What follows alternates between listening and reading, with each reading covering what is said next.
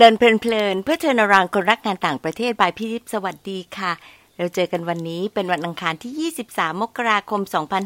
2567 เป็น EP ที่ 190 ค่ะ ใน EP ที่ 189 เรื่องทุนฮัมฟรีย์สังคมดีมีพลังใจ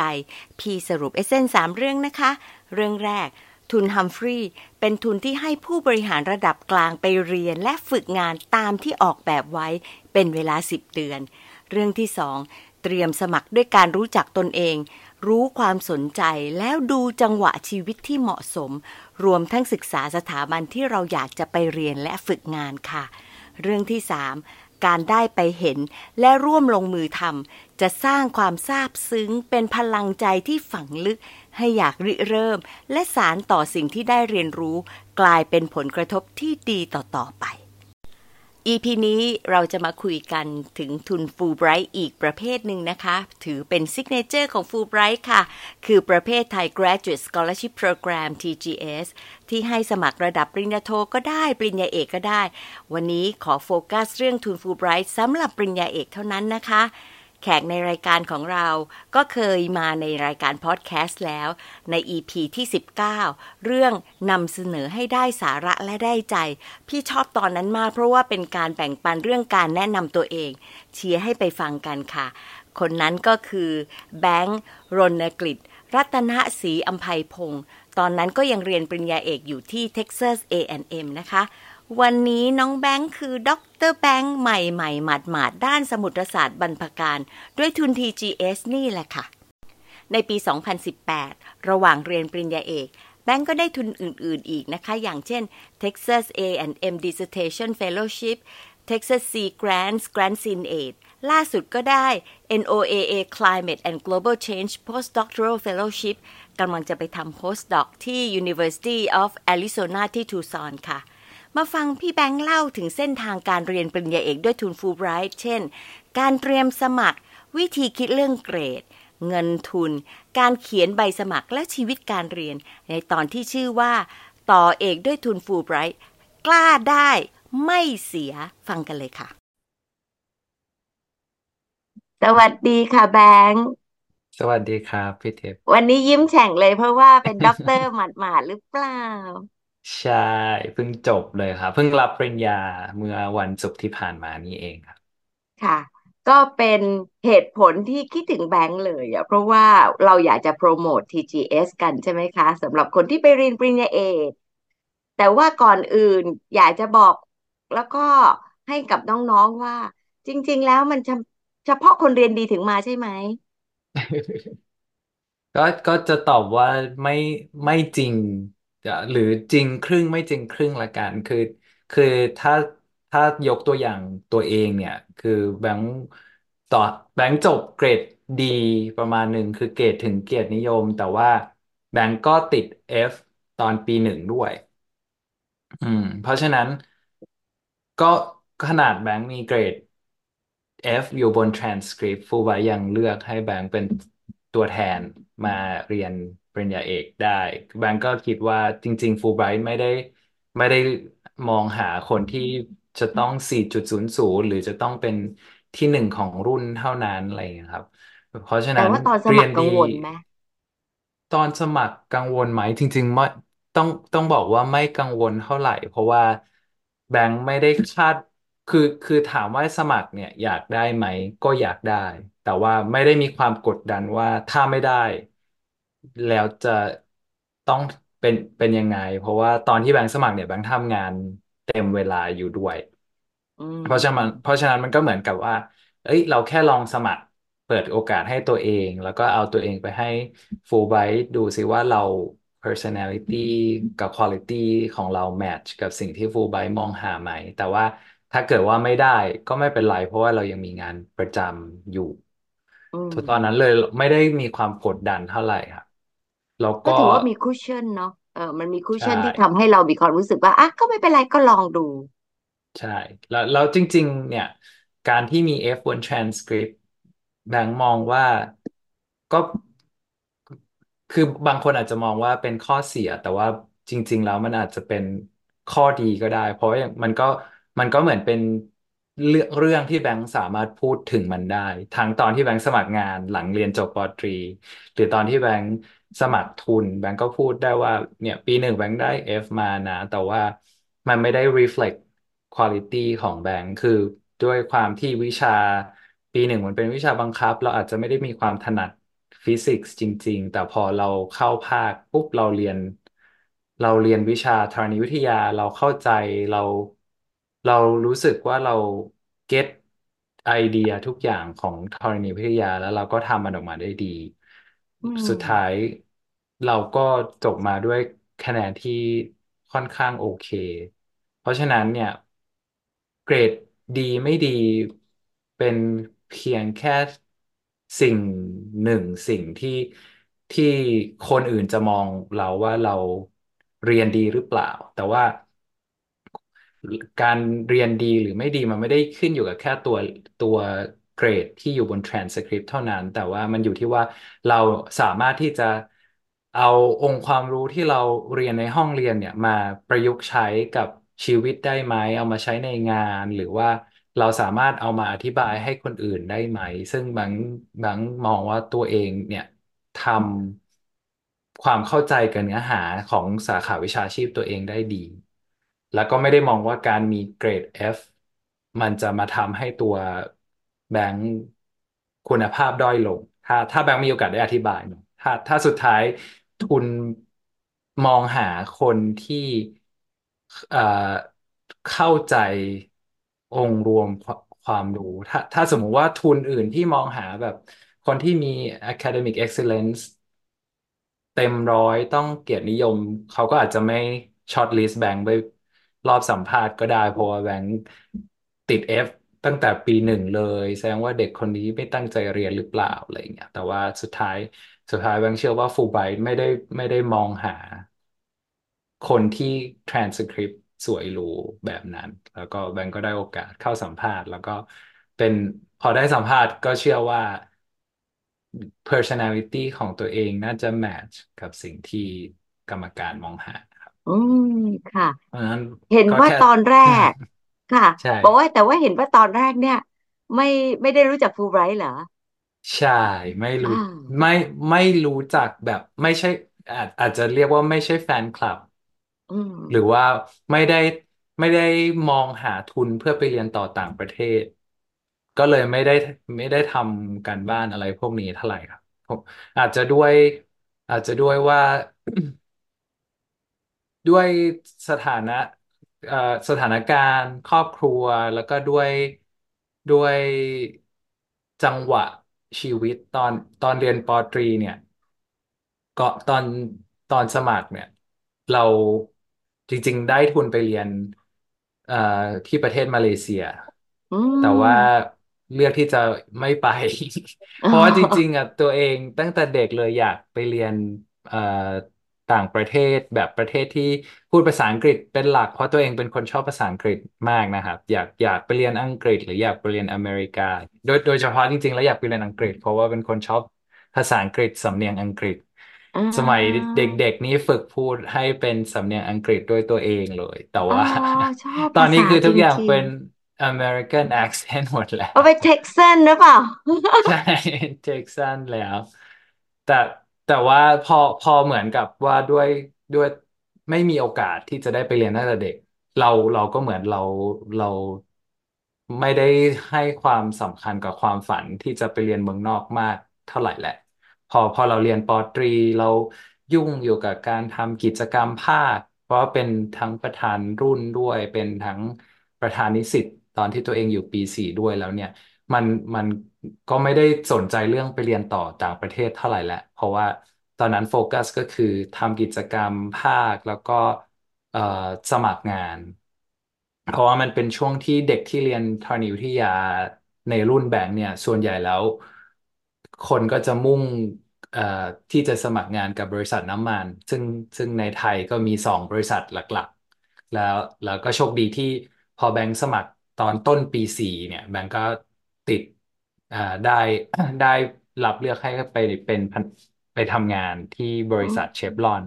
อืมก็ค่ะ ก็กลายเป็นว่า เอ้ย เรามีเรามีเขาเรียกว่าอะไร มีเรามีแทร็กของเราไปละ มีแทร็กไปแล้ว เออ อืไอเรื่องมการไปเรียนต่อต่างประเทศอะไรที่มันเคยเป็นความฝันวัยเด็กเนี่ยเราก็ไม่ได้คิดถึงอืมันมาก มค่ะ ก็ทำให้พี่สงสัยเนาะว่า แล้วตอนนั้นเนี่ย เรามีความมั่นใจในเรื่องของการสมัคร ได้ยังไงในเมื่อคนอาจจะเห็นว่าคนฟูลไบรท์เนี่ยโอ้โหเป็นเด็กแลกเปลี่ยนทั้งนั้นเป็น AFS ไปโน่นไปนี่ แต่ว่าแบงค์ไม่ได้มีประวัติชีวิตเรื่องพวกนี้ใช่ไหมไม่มีเลย ไม่เคยไปเอ่อเรียนฟูลไบรท์แคร์ไหมแลกเปลี่ยน คิดว่าฟูลไบรท์แคร์ไหมเรื่องนี้ คือคือคือพอตัวเองได้แล้วเนี่ย ก็คิดว่าฟูลไบรท์ไม่แคร์แต่อ๋อแต่ว่าถามถามว่าตอนที่สมัครก็เราเราก็ไม่รู้หรอกแล้ว เราก็คิดว่าเขาอาจจะแคร์ก็ได้ เพราะว่าแบบจาก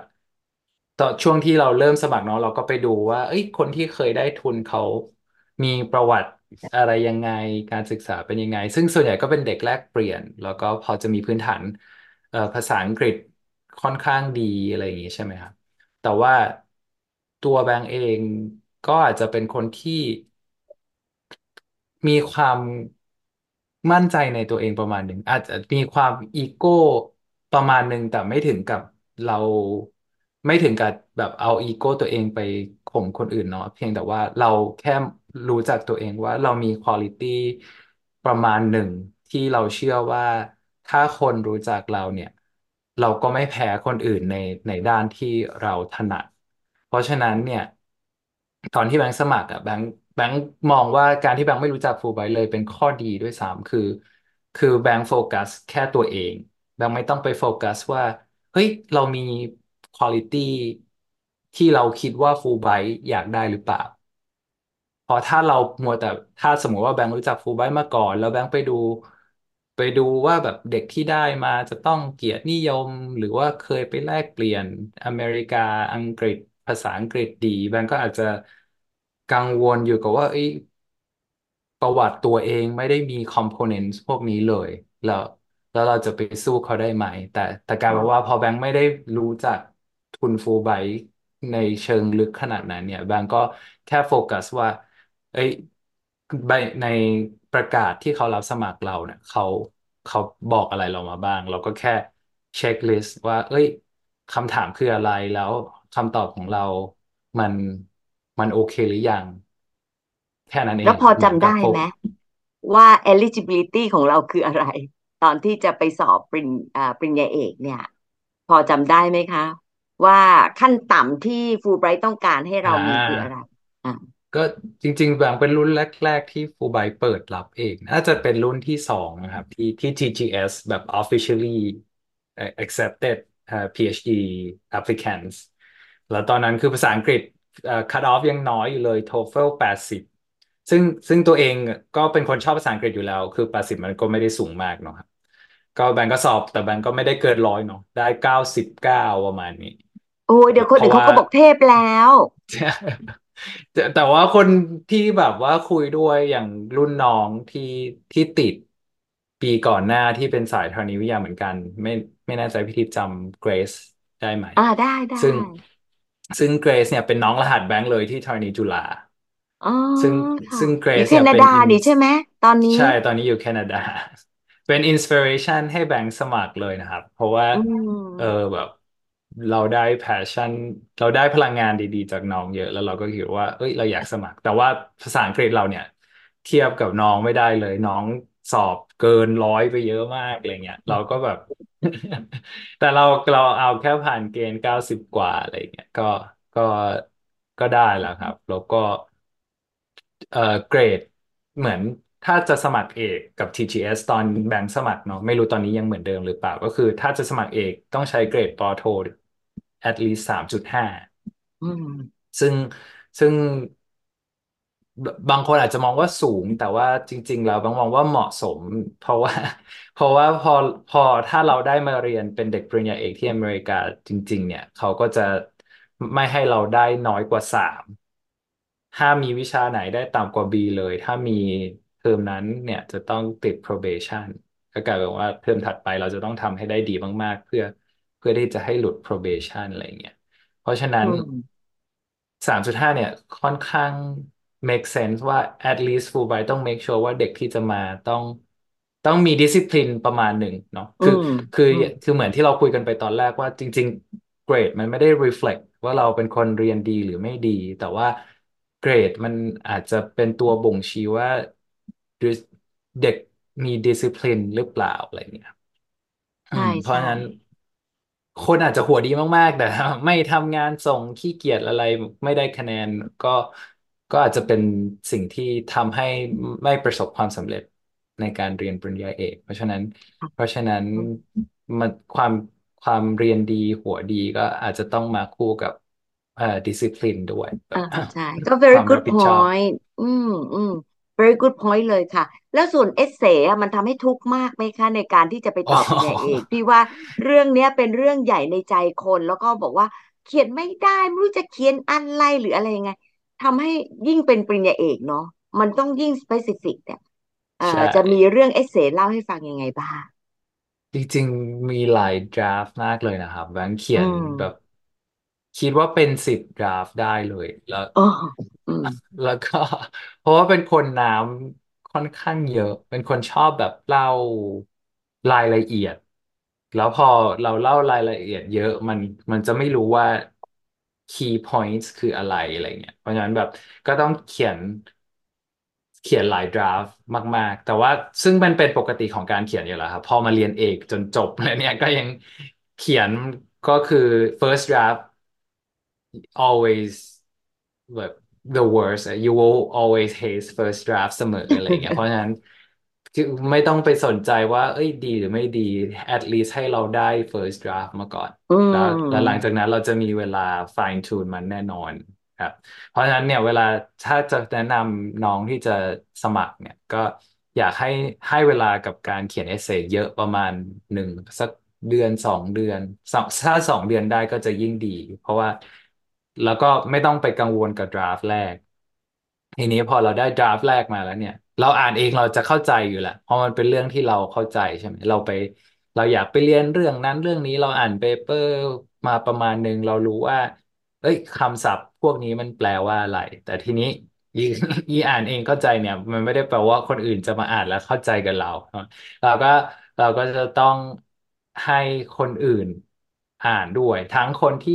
อยู่ใน field เรา แต่ไม่ไม่ได้รู้ไม่ได้ทำงานเรื่องที่เราจะไปเรียน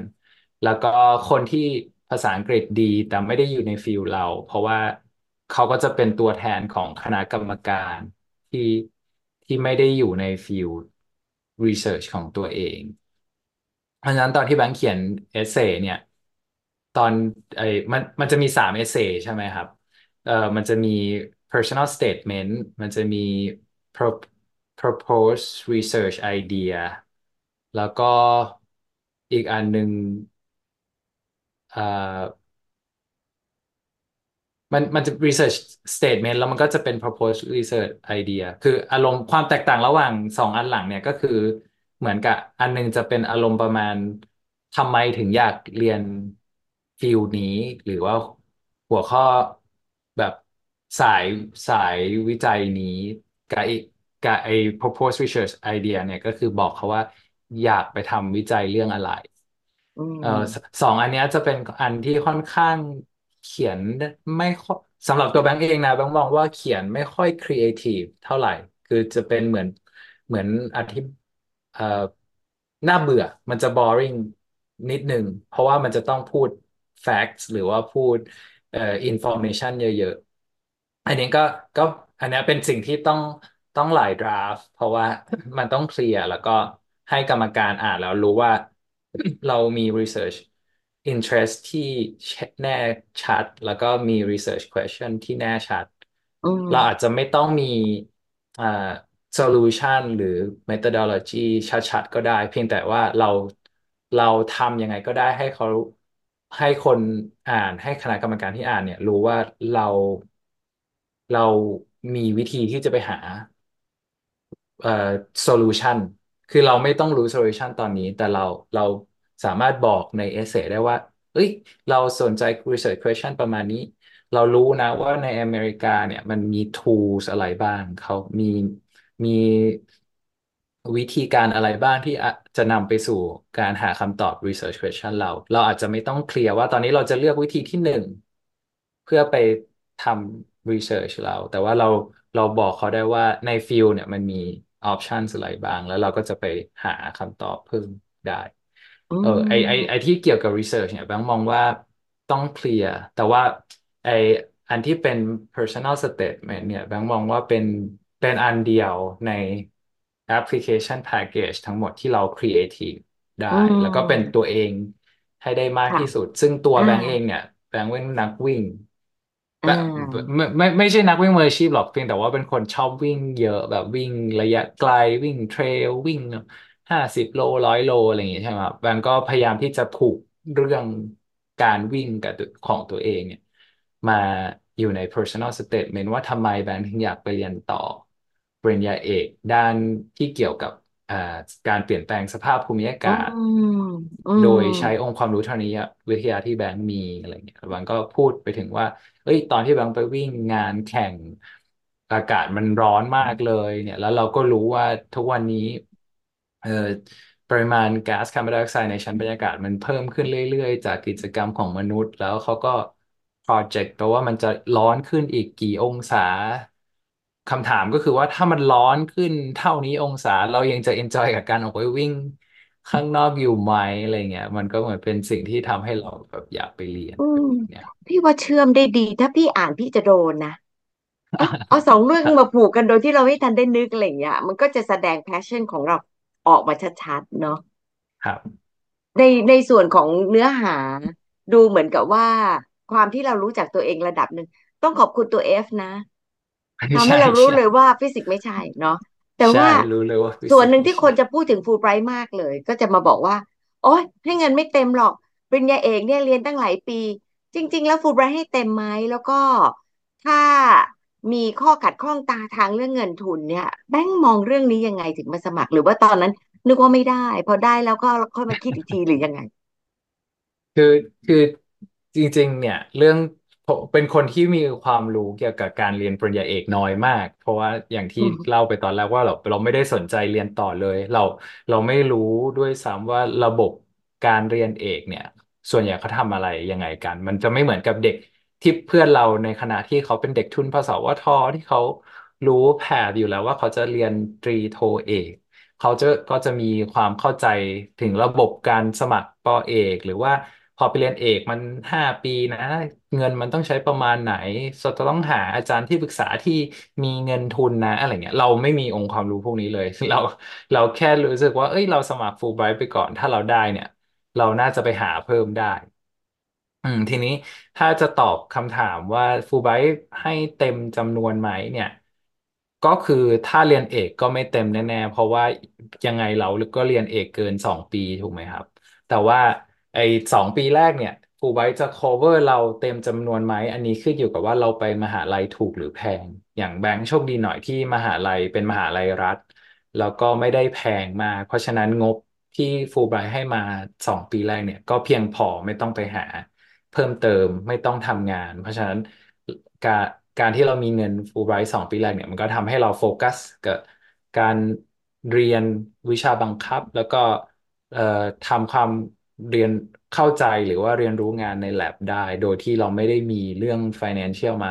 ให้เป็นข้อกังวล เพราะว่ามันก็จะมีเด็กที่บางคนเข้ามาปีหนึ่งหรือสองต้องเริ่มต้องเริ่มช่วยสอนเลย เพราะฉะนั้นมันก็จะมีความเครียดหลายอย่างที่ที่อาจจะทำให้การเรียนปริญญาเอกของเราช่วงสองปีแรกมัน struggle กว่าปกติ แต่ว่าก็จะต้องบอกว่า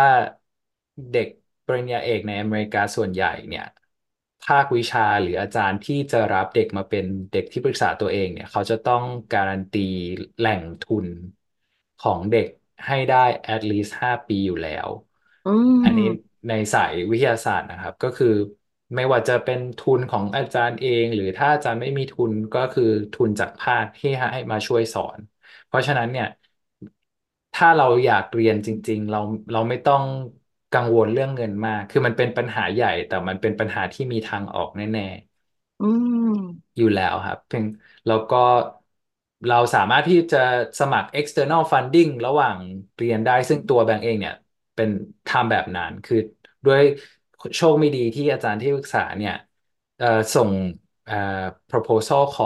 เงินทุนจากกระทรวงวิทยาศาสตร์ในอเมริกาทุกปี แต่โดน reject ตลอด เพราะว่ามันค่อนข้าง competitive เพราะฉะนั้นสิ่งที่เราทำได้ก็คือเราก็มองหาทุนที่เป็น external fellowship หรือ external scholarship ที่เขาให้ grad student สามารถเป็นคนเขียนโครงร่างงานวิจัยเอง แล้วก็เสนอโครงร่างงานวิจัยเองเพื่อให้ได้เงินทุนมาสนับสนุนค่าเราเรียนแบบปีสองปีก็ทำแบบนี้สลับกับการช่วยสอนแบงก์ก็ก็ได้ external funding มาช่วยระหว่างปีสามสี่ห้าเยอะประมาณหนึ่งครับ อืมค่ะ ถามว่าเครียดไหมก็เครียด แต่ว่ามันมันมีมันมีทางออกแน่ๆ ถ้าเราแบบตั้งใจอะไรอย่างเงี้ยครับเดี๋ยวก็ แล้วก็ต้องคุยคุยกับที่ปรึกษาอืให้ม เคลียร์แล้วก็ค่อยคือ communication is the key มากๆเลย อืมเพราะฉะนั้นต้องได้อาจารย์ที่ปรึกษาดีๆด้วยเนาะใช่อืม ค่ะ ตอนเนี้ยได้ปริญญาเอกแล้วเงินทุนไม่ครับมีปัญหาและ พี่คก็รับอยากจะถามว่าถ้าย้อนมองไปแล้วเนี่ย คิดว่าเราอยากจะเรียนปริญญาเอกไหมเพราะอะไรเผื่อคนที่กำลังจะสมัครจะได้คิดอีกนิดหนึ่งจริงถ้าถ้าถ้ามองย้อนไป ก็จะตอบว่าก็ยังก็คงจะเรียนอยู่ดี เพราะว่าก่อนเรียนเราไม่รู้ว่าเราชอบมันไหม แล้วถ้าเราไม่เรียนเราก็ไม่รู้ใช่ไหมครับ แล้วเพราะฉะนั้นเนี่ยแฟ นก็คงเรียนอยู่ดี ทีนี้มันการเรียนเอกเนี่ยสำหรับแต่ละคนก็ไม่เหมือนกันเนาะบางคนรู้อยู่แล้วว่าอยากเรียน เพราะว่าอยากเป็นอาจารย์ หรือบางคนได้ทุนเอ่อจากหน่วยงานรัฐที่บังคับ ที่ได้ตั้งแต่ตอนมัธยมปลาย หรือว่าปริญญาตรีที่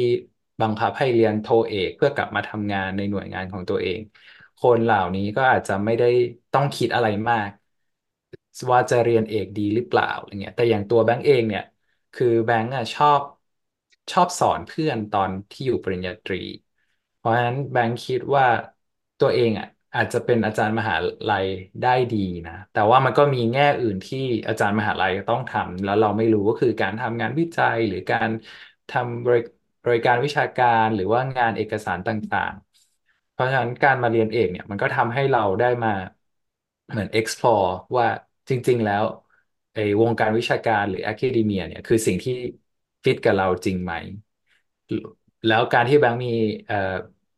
ประสบการณ์ทำงานกับบริษัทเอกชนมาก่อน แบงค์ก็เห็นทั้งข้อดีข้อเสียจากการทำงานในบริษัทเอกชน รวมถึงข้อดีข้อเสียของแอค a d เมียว่า เอ้ย มันมีสิ่งไหนที่เราชอบไม่ชอบบ้าง ซึ่งมันก็แน่นอนอยู่แล้วว่าไม่มีงานไหนที่ ที่จะมีทุกอย่างที่เราชอบ เพราะฉะนั้นสุดท้ายเราเราก็จะต้องมาตัดสินใจด้วยตัวเองเนี่ยว่าสุดท้ายหลังจากที่รู้ทั้งหมดแล้วเราอยากทำอะไร ซึ่งซึ่งตอนเนี้ยแบงก์ก็คิดว่าตัวแบงก์เองอะไม่ได้อยากกลับไปทำบริษัทน้ำมันหรอก เพราะว่าแบงก์มาเรียนด้วยความตั้งใจว่าแบงก์อยากที่จะเอ่อเอาความรู้ที่แบงก์มีเนี่ยมาทำให้เกิดประโยชน์กับ แง่ที่เป็นโซลูชันกับปัญหา climate change มากกว่าที่จะไปอยู่อีกฝั่งหนึ่งซึ่งซึ่งก็ไม่ได้ก็ไม่ได้จะไปเบรมว่าคนที่ทำงานในธุรกิจน้ำมันเป็นคนผิด เพราะว่าเราก็เข้าใจว่าด้วยโครงสร้างทางสังคมด้วยเอ่อ economy ของเรามันมันถูกสร้างมาโดยมีเอ่อการใช้พลังงานฟอสซิลเนี่ยเป็นพื้นฐาน เพราะฉะนั้นการที่จะ transition fossil fuels ไปเป็น renewable energy มันต้องใช้เวลา เพียงแต่ว่าเราไม่ทำคนอื่นเขาก็ทำได้ แล้วก็สุดท้ายเราก็ตัดสินใจว่าเราอยากที่จะมาอยู่อีกฝั่งหนึ่งมากกว่าอะไรเงี้ยครับอืเพราะมฉะนั้น ถ้าตอบไม่รู้เลยคำถามมาไกลมาก แต่ว่าถ้าถ้าถ้าถามว่าเรียนจบมาแล้วให้มองกลับไปว่าอยากเรียนอีกไหมก็คงเรียนอยู่ดี เพราะว่าสุดท้ายอืมเป้าของแบงค์ ไม่ได้อยู่ที่ว่าแบงค์อยากได้ปริญญาเอก แต่เป้าของแบงค์คือแบงค์อยากรู้คำตอบว่าปริญญาเอกมันคือสิ่งที่แบงก์โอเคด้วยไหม หรือว่ามันคือสิ่งที่เหมาะกับตัวเองไหม อืมค่ะคำถามสุดท้ายครับฟูลไบรท์ให้ความหมายอะไรกับแบงค์จนถึงทุกวันนี้ อือืมคือสำหรับตัวแบงก์เองเนี่ย คือ แบงก์มองว่าฟูลไบรท์อ่ายืนยันในความคิดของแบงก์ว่าเราทุกคนคือคือ global citizen แล้วก็การการได้พบปะเด็กฟูลไบรท์จากชาติอื่น ๆ หรือไม่จำเป็นต้องเป็นเด็กฟูลไบรท์ก็ได้ การที่เราได้โอกาสมาเรียนที่อเมริกา แล้วก็ได้มีเอ่อโอกาสที่จะ ใช้ชีวิตแล้วก็ interact กับคนหลากหลายเชื้อชาติ หลากหลายวัฒนธรรมเนี่ย มันทำให้เราตระหนักว่าความความหลากหลายมันมันมันมากกว่าที่เราเคย expose จากเด็กที่ไม่เคยไปเรียนต่างประเทศเลย เอ่อมันก็ทำให้เราได้เข้าใจเอ่อโลกมากขึ้น เห็นเห็นสิ่ง ต่างๆ ที่บางทีเราก็ไม่คิดว่าเฮ้ยคนเขาคิดกันแบบนี้มากขึ้น เพราะฉะนั้นแบงค์มองว่าทุนฟูลไบรท์เนี่ย confirm ความเชื่อของแบงค์ว่าเราทุกคนเป็น global citizen ซึ่งซึ่งมันก็ตรงกับความตั้งใจที่แบงค์อยากที่จะแบบลาออกจากงาน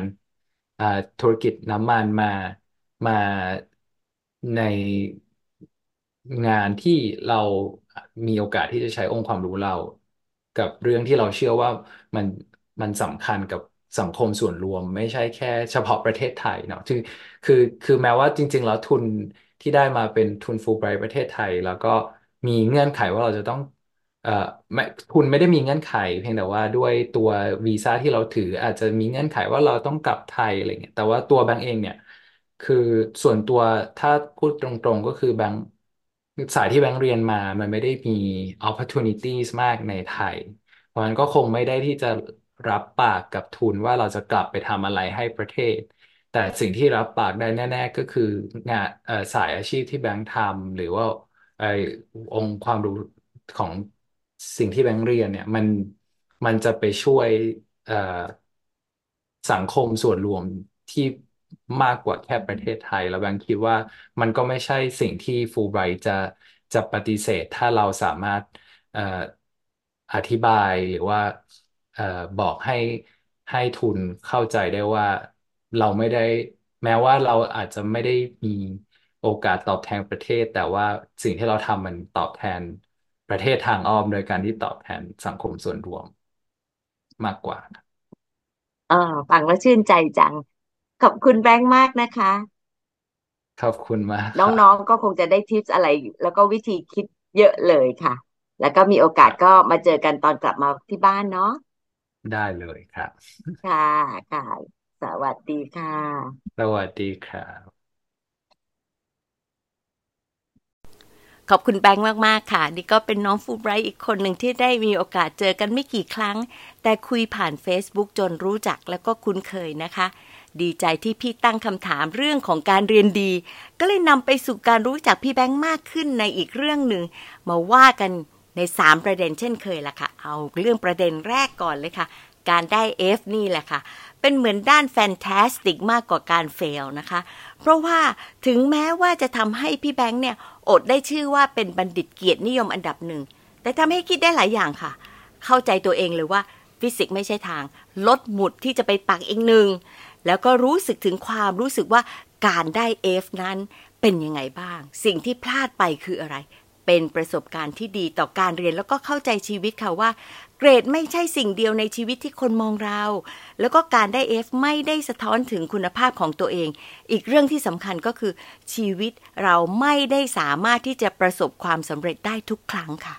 พี่มักจะคุยกับน้องๆ โดยเฉพาะเวลาเรียนแล้วจิตตกหรือว่าได้ F ค่ะ บางคนบอกว่าโอ้ไม่เป็นไรครับสบายมาก บางคนก็บอกว่าอายมากครับ ไม่อยากบอกใครแล้วว่าเป็นฟูลไบรท์หรือบางคนก็ร้องไห้หนักมากก็มีอยู่เคสนึงก็หนักเหมือนกันค่ะ ฉีกเสื้อยืดมหาวิทยาลัยของตัวเองบอกว่า ไม่เหมาะเลยที่จะเป็นนักเรียนมหาวิทยาลัยนั้นขนาดนั้นเลยนะคะ ส่วนตัวพี่นะคะ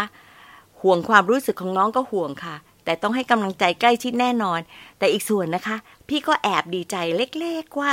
จะทำให้น้องๆเนี่ยแกร่งขึ้น พอโตไปเจออุปสรรคที่ยากกว่านี้เนี่ยจะได้มีภูมิต้านทานที่ดีเอาไว้ใช้ ให้ผ่านการล้มลุกคลุกคลานในชีวิตผ่านไปได้อย่างมีสติค่ะ ในกรณีของพี่แบงค์พี่คิดว่าทำให้พี่แบงค์เนี่ยเพิ่มความกล้าลองมากขึ้น โดยไม่ค่อยคาดหวังละว่ามันจะสำเร็จอย่างเดียว ยิ่งพี่แบงค์สมัครสาขาเดียวกับพี่เกรซซึ่งได้ทุนฟูลไบรท์นะคะ มาจากคณะเดียวกัน แต่ได้ทุนไปเรียนปีก่อนหน้านั้น ไม่ได้ทำให้พี่แบงค์เนี่ยรู้สึกเลยว่าตัวเองจะไม่ได้เป็นที่สนใจและไม่ได้รับการคัดเลือก แต่พอมีต่อมกล้าลอง ให้ส่งใบสมัครเลย แล้วก็ให้รู้จักตัวพี่แบงค์ตัวเป็นๆว่าแบบนี้แหละเหมาะสมที่จะเป็นฟูลไบรท์ไหมแล้วก็เหมาะสมค่ะ ประเด็นที่สองก็คือการเขียน essay ค่ะ พี่แบงค์ใช้เวลากับมันสองเดือน แล้วพี่ชอบนะคะ ที่บอกว่าไม่ว่ายังไงก็ตามเขียน draft แรกออกมาให้ได้ซะก่อน เพื่อที่จะได้ใช้เป็น base ที่เราจะกล่าวต่อค่ะ พี่แบงค์เขียนสิบ draft พี่ก็เลยอยากจะบอกนะคะ บอกตัวเลขไว้ทำอะไรค่ะ ต่างคนต่างแนว มากน้อยไม่เหมือนกัน ไม่ต้องเทียบแต่เก็บเป็นไอเดียไว้ได้ว่าเขาใช้เวลาค่ะ แล้วก็ให้เวลากับมันจริง ๆ จังๆนะคะ พี่คิดว่าการมีประสบการณ์ในการทำงาน แล้วก็เข้าใจตัวเอง ที่ต้องเชื่อมต่อโลกอนาคตให้ได้ด้วยนะคะ ไม่ใช่ว่ามาจากไหนก็ไม่รู้ฉันมีประสบการณ์ตรงนี้แต่เชื่อมโลกหรือเปล่ายังไงไม่บอกไม่ได้ ต้องตรงนี้ให้ชัด ๆ เพราะมันเป็น plus มาก ๆ หาข้อมูลให้ได้ว่ามี tools อะไรที่น่าจะตอบโจทย์ได้ด้วยนะคะ สังเกตอีกอย่างหนึ่งค่ะว่า ในการพูดถึงเรื่องของเอเซน้อยมากที่จะพูดถึงเรื่องของภาษาค่ะ เน้นเนื้อเนื้อที่สาระ ส่วนภาษานั่นคือสื่อให้มันซิมโ l เพื่อให้เข้าใจได้ อีกจุดที่พี่ชอบพี่แบงค์คือ พี่แบงค์ให้ทั้งคนในและนอกฟิลอ่าน ถ้าทั้งสองกลุ่มเข้าใจ ก็ถือว่าใช้ได้พี่ว่าเป็นไอเดียที่ดีมากค่ะ ประเด็นสุดท้ายที่จะต้องดูนะคะก็คือ เรามองที่ปลายทางของการเรียนปริญญาเอกว่าต้องการอะไรค่ะ เราต้องการพัฒนาตัวเอง เราต้องการเพิ่มความเข้าใจในความต้องการของตัวเองหรือเปล่า การได้ทุน แล้วก็เรียนจนจบปริญญาเอก มันคือวินัยของตัวเองและการมี passion ด้วยนะคะว่าสิ่งที่ได้มาทั้งประสบการณ์และความเป็นไปของโลกนั้น เราจะทำให้มีประโยชน์ได้อยังไงบ้างต่อไป อีกอย่างที่สำคัญมากก็คือ ต้องมีอาจารย์ที่ปรึกษาที่สื่อสารกันได้ แล้วก็ support เราเต็มๆ ไม่งั้นยากมากเลยค่ะ พอคุยกันพี่ก็ยิ่งภูมิใจในน้องฟูลไบรท์คนนี้มากๆนะคะ รู้สึกได้ว่าพี่แบงค์รู้จักตัวเองเยอะขึ้นเยอะเลยในเรื่องของชีวิตแล้วก็อาชีพค่ะ แล้ว mature มากในการคิดด้วย purpose ที่ยิ่งใหญ่ของชีวิต อยากจะทำในฐานะพลโลกกับเรื่องที่จำเป็นต่อชีวิตของเราค่ะ อยากเป็นอาจารย์แล้วก็อยากทำวิจัย มันก็จะเป็นส่วนหนึ่งที่เราได้คนเก่งๆ มาช่วยตอบโจทย์ความซับซ้อน แล้วก็เป็นคนที่เข้าใจเรื่องของ cross cutting issues รวมทั้ง cross cultural issues ด้วย และจะหนุนให้แต่ละคนได้ร่วมลงมือช่วยกันแก้ไขสิ่งที่เป็นโจทย์หลักของประเทศค่ะ แล้วก็ของโลกด้วยนะคะ น้องๆ คะ แต่กว่าจะยืนอยู่ในจุดที่พี่แบงค์ยืนอยู่ตอนเนี้ย พี่ว่าสำคัญสองเรื่องนะที่ต้องไปดู เรื่องหนึ่งก็คือพอฟังเราอยากสมัครระดับปริญญาเอกกลับไปดูคุณสมบัติขั้นต้นก่อนค่ะว่าเราผ่านไหมนะคะ เรื่องคะแนน TOEFL IELTS validity ของผลสอบ แล้วก็เรื่องของเกรด เรื่องการเตรียม CV ด้วยนะคะ ว่าไม่ให้เกิน4หน้า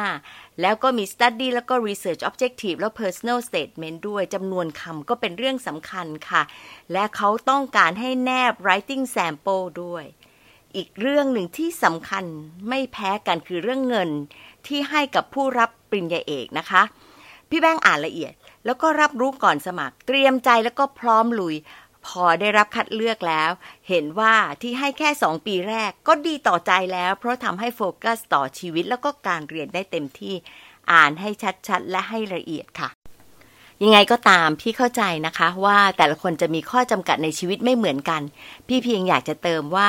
มองให้รอบด้าน โดยอย่าเพิ่งเอาเรื่องเงินเป็นเรื่องเดียวที่ตัดสินใจ ถ้าด้านอื่นค่อนข้างพอไปได้แล้ว ก็ลองดูค่ะ เพราะความเป็นฟูลไบรท์มันจะช่วยเปิดให้มีโอกาสได้ทุนอื่น ๆ ง่ายขึ้น จะเห็นได้จากเรื่องของพี่แบงก์เองด้วยนะคะ แล้วยังได้เพิ่มความเป็น global citizen สามารถรวมพลังกับเครือข่ายฟูลไบรท์ทำเรื่องดีๆ ให้กับสังคมและโลกค่ะ มารีเฟล็กกันเลยค่ะหนึ่งบทเรียนที่ได้จากพี่แบงค์คืออะไร อยากสมัครทุนฟูลไบรท์เพื่อไปเรียนต่อปริญญาเอกไหมคะ เพราะอะไร ขอบคุณที่ตามฟัง และพบกันวันอังคารหน้านะคะ สวัสดีค่ะ